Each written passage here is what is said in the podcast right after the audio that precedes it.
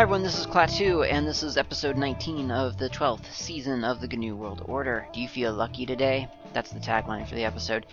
Today we're going to talk about LUKS, L-U-K-S, which is the... I've actually learned quite a bit just from sort of trying to come up with small little details of this. It stands for Linux Unified Key Setup. I never knew that that's what that stood for. I just never really thought about LUKS, to be honest, like what it could possibly refer to. I don't know, it's LUKS, right? So LUKS is the Linux Unified Key Setup. It's a specification for disk encryption. As its name suggests, it was originally intended for Linux, but apparently, and I haven't really looked into this, but I mean the specification itself is pretty platform independent. So apparently you could really use this on more than just Linux. And apparently there is something called LibreCrypt, which is an implementation of LUKS for Windows. No word on whether there is a implementation for Mac. On one hand, I think, yeah, probably not. They probably just don't bother, because that's kind of the way, like a lot of times, the Mac ecosystem is. It's just kind of this, why would we bother with this open source solution when we have this, this hard-coded alternative that's not compatible with anything else. So I don't know if it's made its way over to the Mac world or not, and I don't even know how usable it is on Windows. And in any case, as you probably know, I really don't, it's not super high on my list. My interaction, especially lately with non-Linux systems, is just really, really minimal, which I see as a good thing. I do acknowledge, though, that if you were to implement LUKS, I guess we should talk about LUKS, what it is first. So it's disk encryption. I guess we have sort of reached that subject. It's disk encryption, meaning that, you know, a lot of people remember back, I don't know, 2 years ago, 3 years ago, there was that thing called TrueCrypt, and everyone was really excited about TrueCrypt and really liked it, and then everyone sat down and said, oh, there should be an independent security audit of TrueCrypt, and then suddenly the TrueCrypt maintainer or whoever just sort of gave up and said, no, if you're going to look at the code, then never mind. Something weird like that. It was really weird, but it was a big deal, right? It was like TrueCrypt, and then it sort of went away. It discontinued. It got discontinued. Nobody knows why, because apparently I don't remember anyone actually finding anything in the code that was not good. But anyway, that's what happened. The big appeal to TrueCrypt was that it was this way to encrypt your data into little easy to mount I guess containers or vaults or crypts, I guess. And you could pop it into your computer, and TrueCrypt, I think, would sort of detect, hey, I've gotten pinged by, you know, some dbus system or whatever, and it would decrypt that, or offer to decrypt your container. Now, I never quite understood the purpose of that. I mean, I do. It's convenient. It was cross-platform. I just kind of used either LUKS or GPG, to be honest. I mean, I use GPG for encryption for quite a bit, actually. I encrypt files with GPG to just have on my hard drive that I don't want just lying around in plain text. So I have that, and then I obviously encrypt like emails and stuff like that with GPG. So I use GPG fairly broadly. I'll take a directory of files and put them in a tarball, and then encrypt the tarball, so I can have an encrypted directory. I do that fairly frequently. The TrueCrypt thing I never really bothered with. I mean, I messed around with it early on, but I never really got into it. And then LUKS, if you really want that sort of seamless, I'm going to plug in my USB hard drive, and it's going to be encrypted, but I'm going to plug it in, and I'll be prompted for a password, I'll enter the password, and suddenly everything will be decrypted.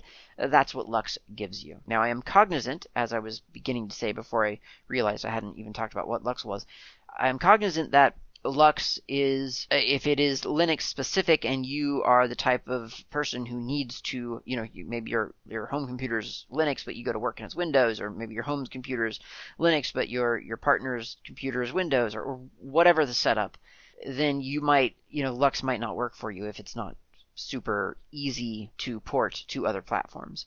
As I say, it has been ported to Windows at least. I know that. Whether it's actually usable on Windows, I do not know, because I've never tried and have no way to try.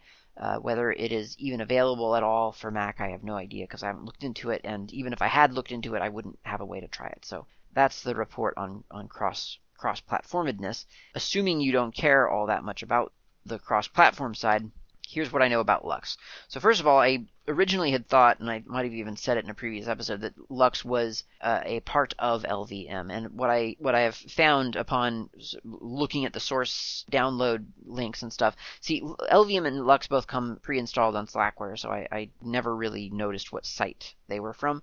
But LUKS is its own thing, but it hooks into LVM in some cases, or in some places, I should say, not cases. Here's how it works. You need a thumb drive or something. I mean, you can encrypt, a system drive. It doesn't have to be an external thumb drive, but it can be. And if it is, then you would want to be very careful while following along with this exercise, because I'm going to format a disk. I'm going to create a partition and, do the whole disk destruction thing. So you want to be careful. So I talked a little bit about the lsblk command in the last episode.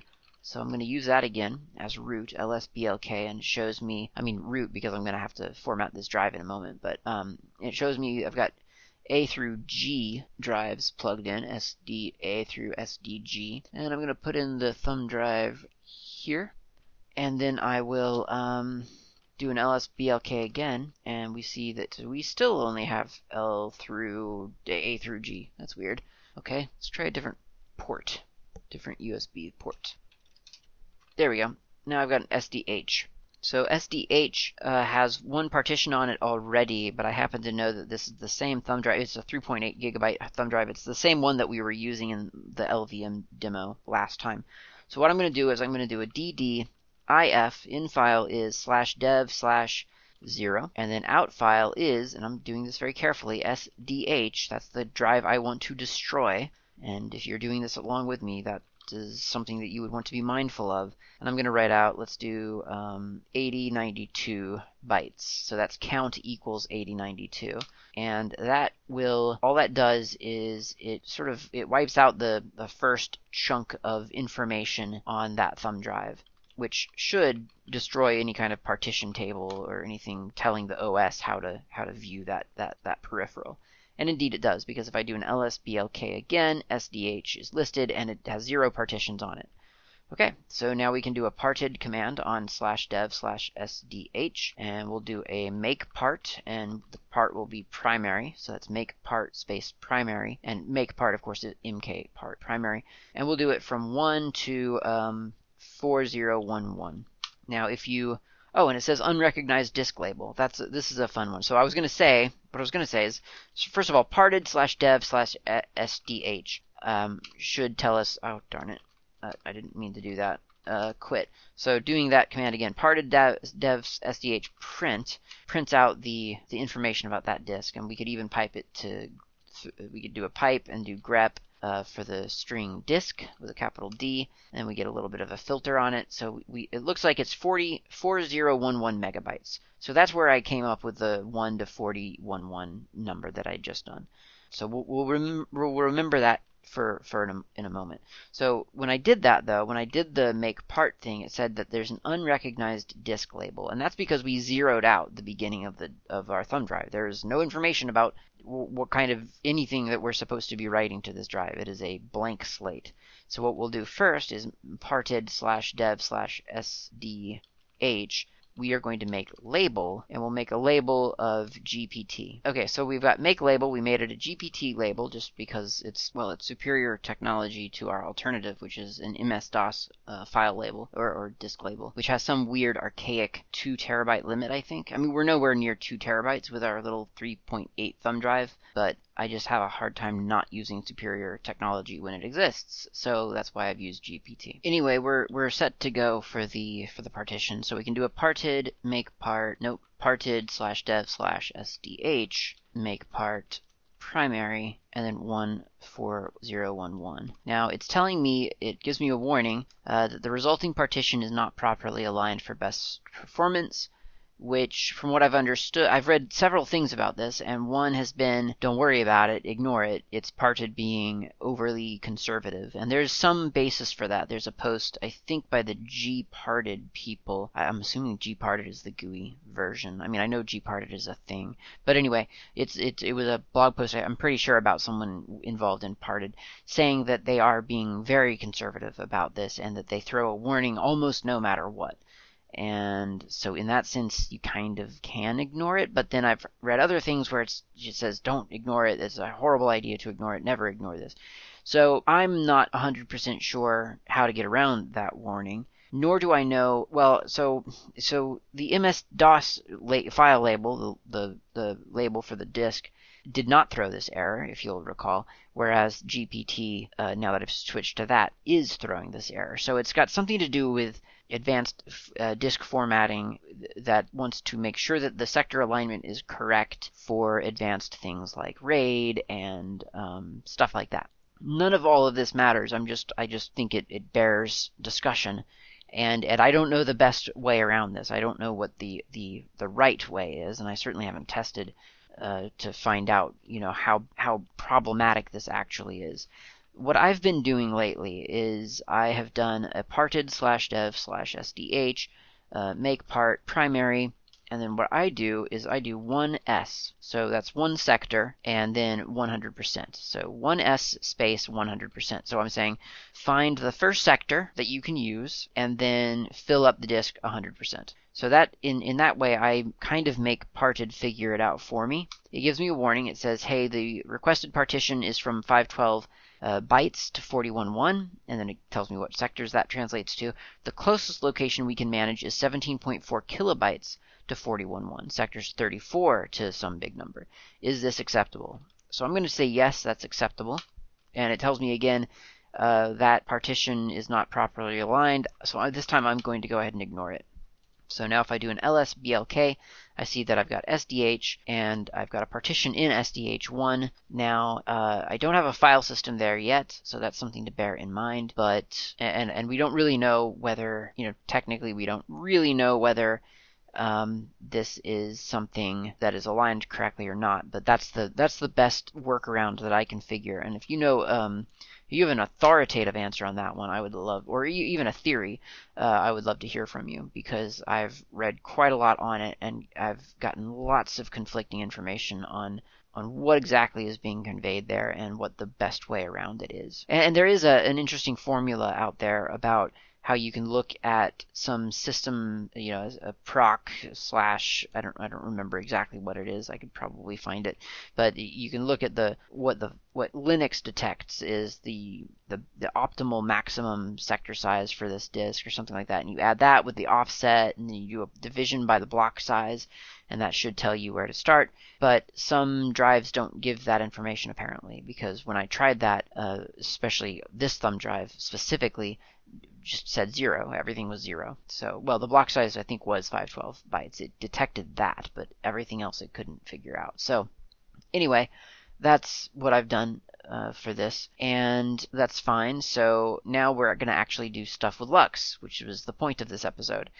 The LUKS front-end command suite starts with CryptSetup. And that should be, you know, if you have LVM and or the LUKS suite installed, then you should find this command on your system. And if you do not have those installed, then you need to install LUKS at least. Although you will find that you want LVM as well. But let's do a quick search for where this LUKS thing is anyway. It looks like it is in it's a package called CryptSetup. Appropriately enough, that's awfully appropriate. So that's crypt setup, and so we're going to do a crypt setup on, we're going to do a LUKS format, that's LUKS, and then format with a capital F, so camel cased, and that's just the sub command, as it were. And then we're going to do that onto dev/sdh1. Oh wait, darn it, sorry, we're not going to do that yet. First, we're going to make a file system. So let's make a file system. Let's just keep with ext4, and let's remember what all of our things were. Yeah, label. So we'll call this, let's just call it Penguin. and then that's going to be /dev/sdh1. Okay, there. Now we've written a file system. Now we can pop that crypt setup command back in, and we're going to do that crypt setup LUKS format on /dev/sdh1. And it tells us, hey, you're going to overwrite data forever. Are you sure that you want to do this? And yes, I am, because SDH1 is definitely the drive that I want to do this to. So I'm going to type yes, all uppercase, because that's what it requires me to do. And then it says enter a passphrase. So this can be any passphrase. I'm going to just make it really stupid, because I don't need this to be secure. It's just for demo. Then I'm going to erase the disk and use it for something else. So then it finishes. It's a pretty quick little process, and it's erased the drive, and it has plopped an encrypted partition onto it. So I'm going to guess, well, I'll show you how to do, so here we'll go to Dolphin really quick. Of course, this isn't mounted yet, so I would have to mount it. Okay, so /dev /sdh1, and then we'll mount it to /mnt floppy. It says unknown file system type, CryptoLUKS. That could be bad. Okay, well, let's try this then. So we'll do crypt setup again, and then we'll do a LUKS open. Again, camel case, so LUKS, and then open with a capital O, /dev/sdh1, and we will call this, it needs a mapped name, so we'll just call it Penguin, because that's, why not? And it says enter a password for this device, so okay, put in my stupid password, and now I can, well, so it returns nothing, which we all know means success on Linux. So if I do an ls /dev, 297 results. So there's a bunch of stuff in /dev, and I'm scanning through here. I'm not really seeing anything called Penguin. Where could it be? Well, it's in a special place called /dev/mapper. And inside of /dev/mapper, you will find a thing called Penguin. So now, if you do a mount of /dev/mapper/penguin to, let's do it to /mnt floppy, it tells me that it doesn't seem to be mountable. Okay, so that must mean that when it said it was going to erase everything on this drive, it really meant it was going to erase everything on this drive, file system included. So mkfs.ext4, once again, -L penguin, why not keep it consistent, and then the target of this is going to be /dev/mapper/penguin. So now we're recreating a file system inside of this encrypted partition, and then we'll see if we can mount it. While we're waiting, we might as well take a coffee break.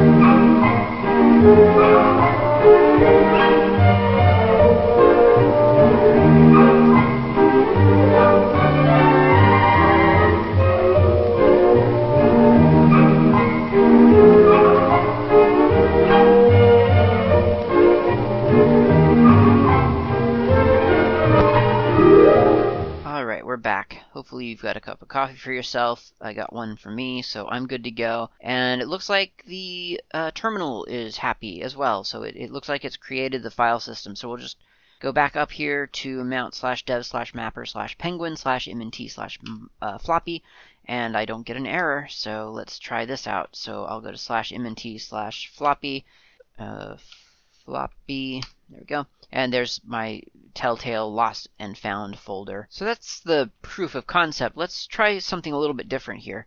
Let's do this. We're gonna umount /mnt/floppy, get rid of that, and then I'm gonna go ahead and unplug this device from my computer, and I'm gonna wait a moment. I'll just do an lsblk to make it official. Yep, it's not there. Plug this back in. It is there now. Oh, that's interesting. It is getting a new designator, SDI, and SDI1. That's interesting. I don't know why that happened. So it skipped the H. I don't know. Maybe I didn't wait long enough before plugging it back in or something. I'm not sure. But anyway, it's there. It is technically there. And so I'm just going to go now out of the terminal. I'm just going in the GUI. I'm going to my device notifier, and I'm going to click on this drive, and what do you know? KDE is popping up a little warning box that says, hey, this needs a password to be accessed, so enter your password. So I'll enter my stupid password, and I'm not going to click to remember the password, and it mounts. It mounts my little encrypted file system quite not transparently, but sort of very integrated into your system, as long as you're running something with enough features to detect, while mounting through the GUI, does it know how to ask you for a password? I think most modern systems are going to have that capability built in. So it's really smooth in terms of user experience. There's not really anything inconvenient in this process. Now, whether this would work for me on a daily basis with my little fancy system of plugging in my USB drive and having my computer automatically back that system up, I don't know. I would have to think about how I would integrate my attach-up system to an encrypted file system. But in terms of just wanting, if you have a thumb drive and you think I should encrypt this thing, this is a really easy way to do it. So without all of the sort of fake outs and everything, this is the process. First thing is first. Make sure that there's a partition on your hard drive. If when you go to make a partition you get errors about alignment or anything like that, just my current workaround for that, as I told you, is parted/dev/sdi, make part primary, and then 1s for the sector, and then 100% to fill up the disk. That works for me. Just accept whatever parted figures out for you. Oh, this is the actual first place that we can start a partition. Is that good enough for you? Yes. Now you can use other tools, or you could use a different label on your drive. There's a lot of different ways to do this. You don't have to do it in a terminal. It's just easier to talk on a podcast in a terminal than describing what I'm doing in the graphical partition editor of choice. So anyway, you make a partition on the drive, and then you use CryptSetup to designate this, to create a encrypted partition. So CryptSetup LUKS format /dev/sd X1, whatever that is, SDH, SDI, SDB, whatever your thumb drive is being designated as, which you could of course find out with LSBLK. That encrypts the partition. It will prompt you for a password, and once you've done that, it does its little thing, and then you're good to go. So that's, no, you're not. Then make a file system on that encrypted partition. How can you do that? Well, in order to get your computer aware of this encrypted partition, you need to do a crypt setup lux open of /dev/sdx1 or whatever it is, and then some human readable designator. So you could do Penguin, you could do my thumb drive, you could do my encrypted drive, whatever. And you will find the device that you have just created in /dev/mapper. Now there may be other defaults on other systems. This is just kind of a very raw Slackware system. These are all the defaults of whatever upstream projects are involved.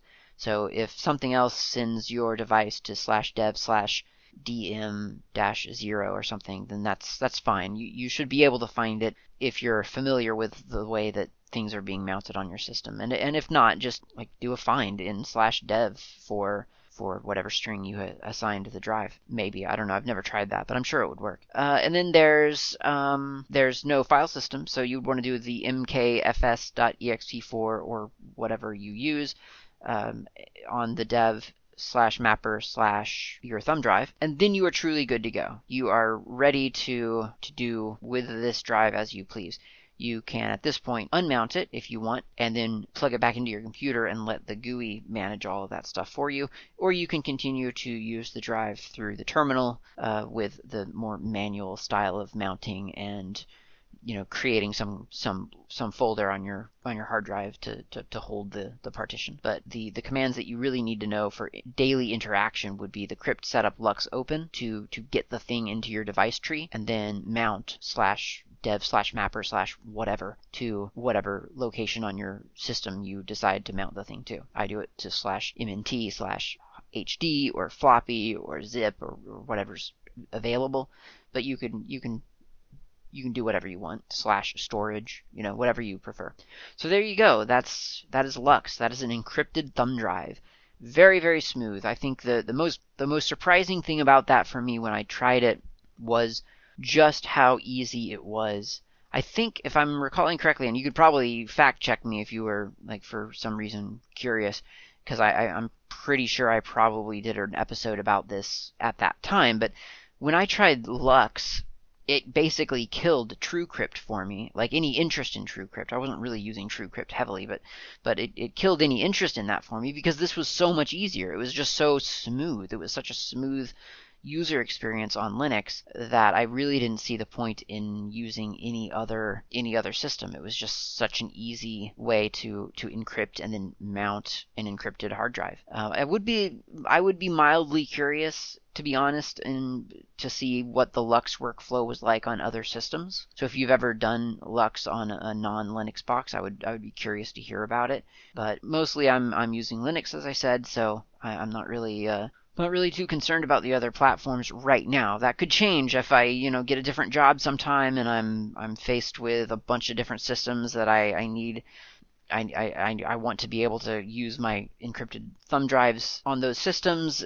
I would suddenly again start caring a lot more about cross-compatibility, cross-platformedness, and that would be certainly an interesting thing to experience. But I'm not complaining that I don't have to deal with that right now. So that's LUKS. I hope that has been informative and helpful. Super easy, as you can see. LUKS is, as far as I know, the backend for a lot of the full disk encryption that distros use by default anyway. So you may be using it without even realizing that you're using it. Thanks for listening. Talk to you next time.